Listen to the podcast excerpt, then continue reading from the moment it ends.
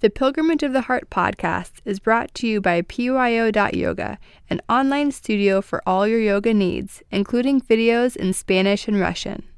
This podcast is also brought to you by Pilgrimage of the Heart Yoga, located in San Diego and serving over 1,000 yogis a week.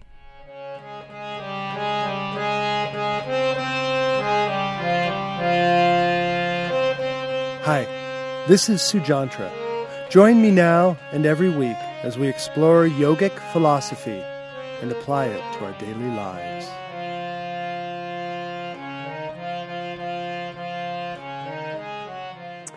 Okay, so let's keep going with um, the, the philosophy of the, the uh, exploring the mind. So, when I mentioned earlier in the, uh, in the first part of the class about how sometimes uh, the meditation or the spiritual philosophy uh, puts down the role of the mind. Has anyone encountered that in, in your reading or? Yeah, in, can you give us an example? Uh, Eckhart Tolle. Yeah, not, not, a big, not a big fan of the mind or the ego. He actually equates the. Equates the mind with the ego. Yeah. And then, um, so, right, so then that brings up the challenge well, how, does, how do you, know, you function in, um, in uh, the world without the use of the mind? And so, one, uh, one, one way to look at um, ego and the mind is that the mind is this huge um, cauldron of thoughts, and the formation of them creates your ego. And so that by um, stilling the mind, you can uh, get rid of the ego. Another way to look at mind is instead of thinking of it as um, individual thoughts, is to see mind as the fabric of consciousness. So there's a teacher by the name of Ramana Maharshi who has a beautiful quote that says, Mind is the wondrous power of the soul. And so, if we imagine the soul or our essence as this infinity or this pure bliss, in that bliss, there's no duality. There's just like this expanse of infinity. And so, for duality to come into play is the, is the realm of the mind, because we need objects and subjects and differentiation and um, individuality and all of these things. And so, that the, the mind is the wondrous power through which creation comes about. Just like if you're, um, I guess, if you're if you're asleep and you're not dreaming, then that's one state of being that's just like a void. But then if a dream arises through your mind, you start to dream, then, then a, a, a world comes into existence. And so the mind, uh, you could see it as a wondrous power that, that, that brings existence um, forward. Anyone else an example of where they've encountered a lot of um, negative connotations connected to the mind?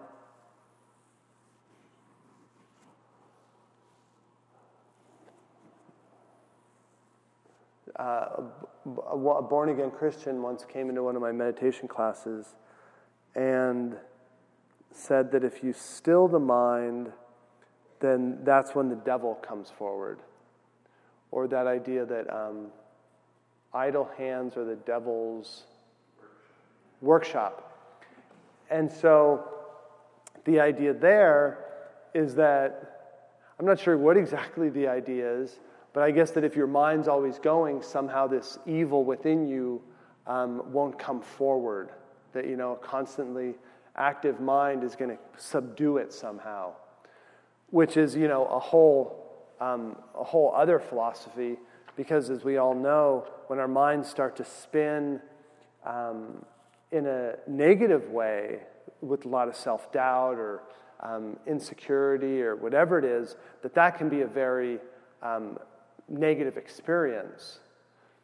And so, what we really want, and that's where I think Sri Chinmoy gets into the idea that he says, um, not to discard the mind, rather, what we should do is be always conscious of the mind. And so, being, to me, that means being always conscious of this wondrous power of your mind, but having a little bit of detachment from it. So, going back to the dream analogy, has anyone ever had a lucid dream? Or does, does anybody not know what a lucid dream is? Lucid dream. So, a lucid dream is the idea that while you're dreaming, you actually realize that you're dreaming. And a lot of times, what happens is as soon as you realize you're dreaming, like you get excited and wake up. So the dream ends. The idea with a lucid dream is that you're in the middle of the dream and something happens that tips you off that you're dreaming. So they say one thing is if you're in the dream, if you look at your hands and become really conscious of yourself, you can start to realize that you're dreaming. Or if you, in the dream, pick up something to read, that in the dream state, the, the, the typeface won't hold together. Like super details don't hold together in the dream state. And then you can, real, you can realize, oh, I'm dreaming right now, and just stay calm. And then that's where the dream becomes lucid, because then you can uh, do anything you want because you, you now have the power realizing that, oh, I'm creating this whole reality. Let me do what, um, what I choose to. And so, that I think is, is one way to look at this ability to just kind of observe the mind. It's kind of like being in a dream and observing and realizing, okay, I'm dreaming right now. Rather than being lost in the dream. Because for as many hours, I've had, uh, you know, I don't know, X number of lucid dreams, but compared to the number of hours that I've spent dreaming, it's so, it's so tiny. And so, most of the time in our dreams and in our lives, we're just lost in the dream of it. We forget about ourselves, we forget about our breathing, we forget about gratitude in our hearts, and we're just, we're lost in the dream. And so, in, in those times, we're not really observing our mind, we're lost in our mind. Now, reflecting on your, on your own lives, are there times or things that you do that make you more able to observe your mind? So, meditation would be one, but are there other times when you're able to become more observant and conscious of your mind?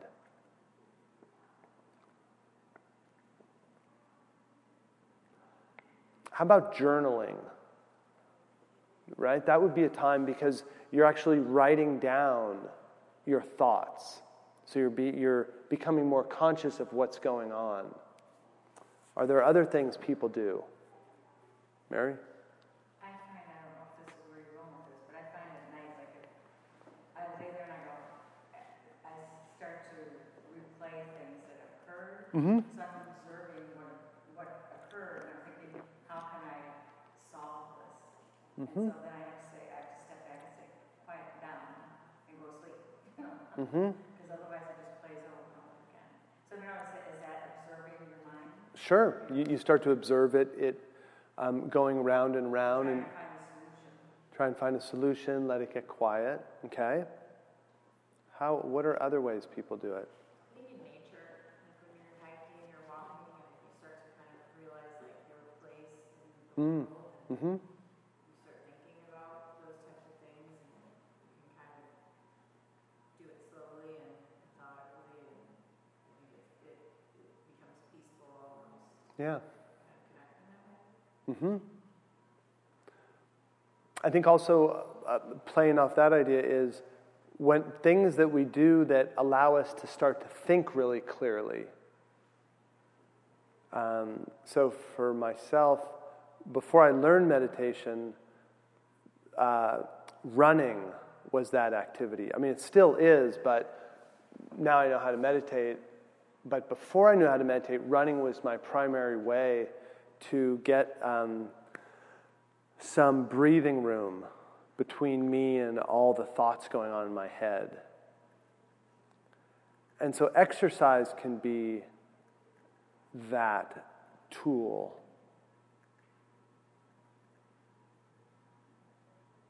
And I think art also, doing some art or whatever you like to do to express yourself.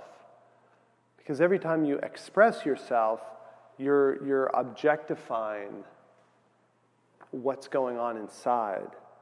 And that, I think, is becoming more conscious of your mind.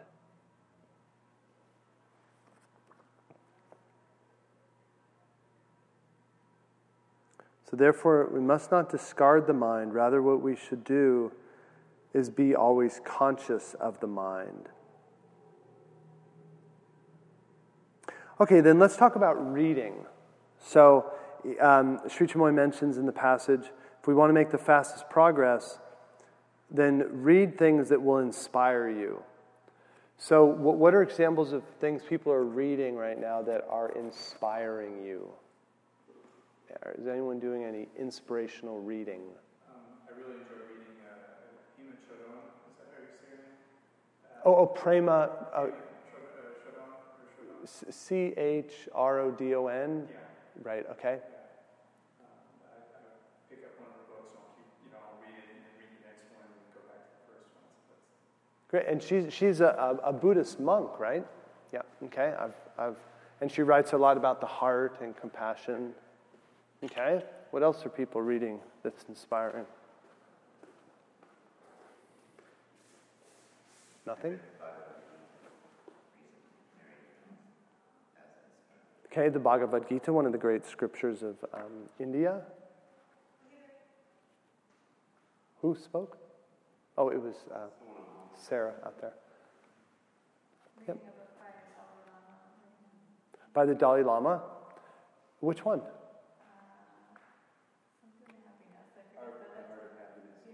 The Heart of Happiness. Art, the Art of Happiness. And what's his basic idea of happiness? Doing things for others. Mm-hmm. Doing things for others. Why would that bring happiness?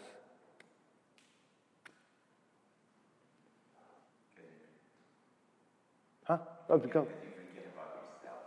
Yeah, that's one of the reasons you, for you, we stop thinking about yourself so much instead of all our thoughts like me, me, me, shifting outward.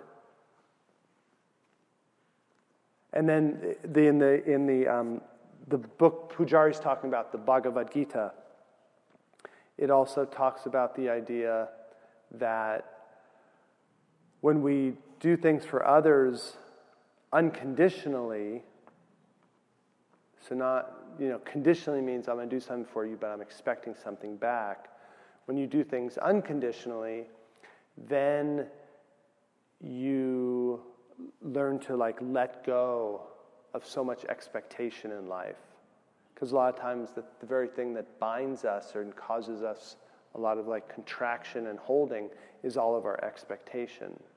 So in the process of doing things for others, we stop thinking about ourselves so much, and then if we can let go of expectation, we can do that even more.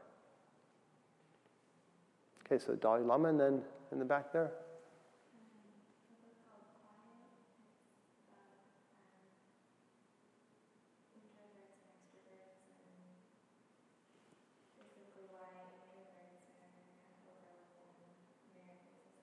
Hmm.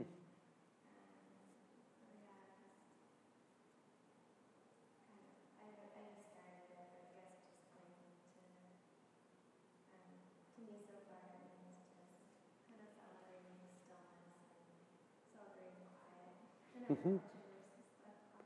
Right, there's not a lot of importance given to quiet. So the book itself is called Quiet. Okay? I heard a good uh, a definition I liked anyway of introvert versus extrovert, and it has to do with how a person re energizes themselves. That the introvert tends to like quiet or turning within activities, whereas the extrovert um, gets energy by like just being around people and all of the, the interaction. So how we how we recharge and reconnect with ourselves. So then Sri Chinmoy's suggestion, and I have always found it helpful, is um, to, to always have some type of reading that you're doing um, that's going to be uplifting, to have it in your life somewhere, whether it's on your bedstand or during your lunch break or just sometime, even if it's just a few minutes a day, or maybe you have um, a calendar, you know, a, a daily aphorism calendar that you know has positive statements or witticisms that lighten your heart a little bit, or just something so that you're getting in the in the um, getting that uplifting energy into your mind each day will will really help quite a bit. And then the last thing is the idea that Always read the things that will inspire you and lead you towards your goal. And so I think that that's a really important thing in this the journey of meditation and the inner journey is to have a sense of what your goal is. And to make your goal as tangible and concrete as possible.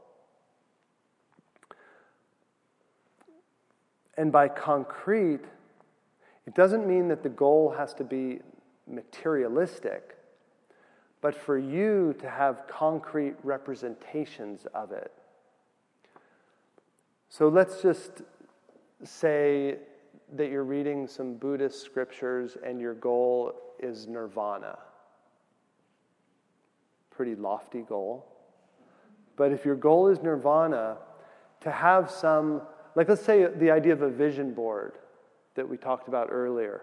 So you could create a vision board that for you represents nirvana. And so, what would be some examples of pictures that you personally might put on that board? Actually, let's just we'll just go uh, around the circle, and each person say one picture or image you would put on that board for nirvana. We'll start with Pujari.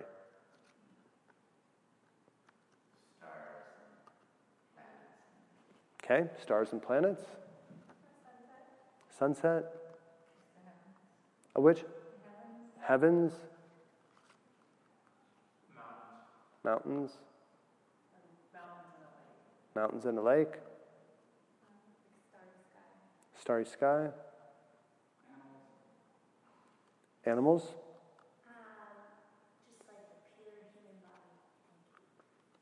The pure human body naked. Yeah. Okay? Okay. Okay, so the, the, the, the nothingness of nirvana. We'll just, we'll have a white space in there. okay. What's that? Dogs. Dogs. Dogs. Oh, okay. MC Escher.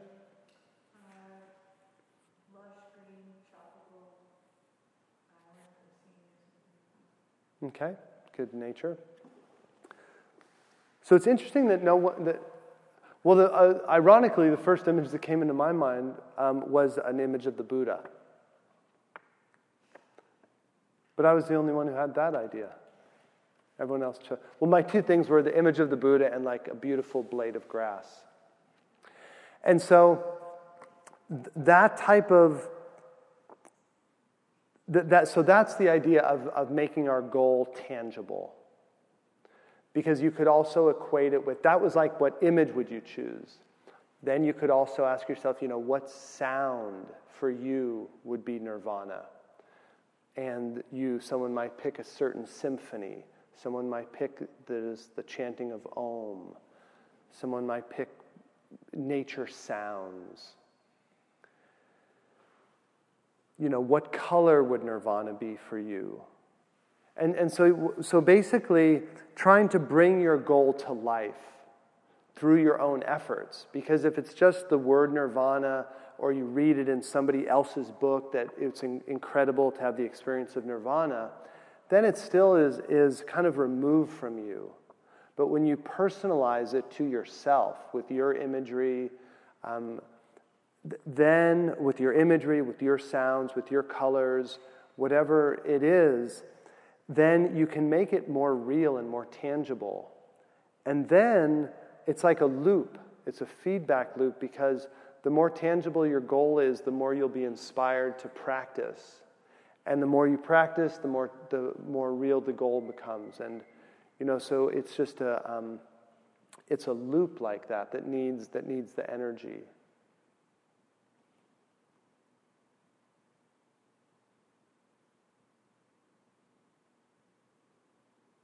So, so bringing things into our mind, reading, watching movies, et cetera, et cetera, that inspire us, uplift us, and move you towards your goal. Okay, good. All right, so with that, we'll say um, good evening, good night, and we'll see everybody soon. Maybe Friday night, Saturday night at the concert, or next Tuesday. All right, thank you.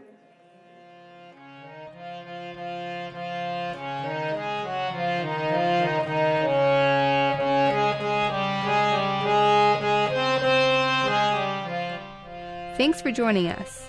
This has been a production of Pilgrimage of the Heart Yoga. Join us at our studios here in San Diego or visit us online at pyo.yoga. Namaste.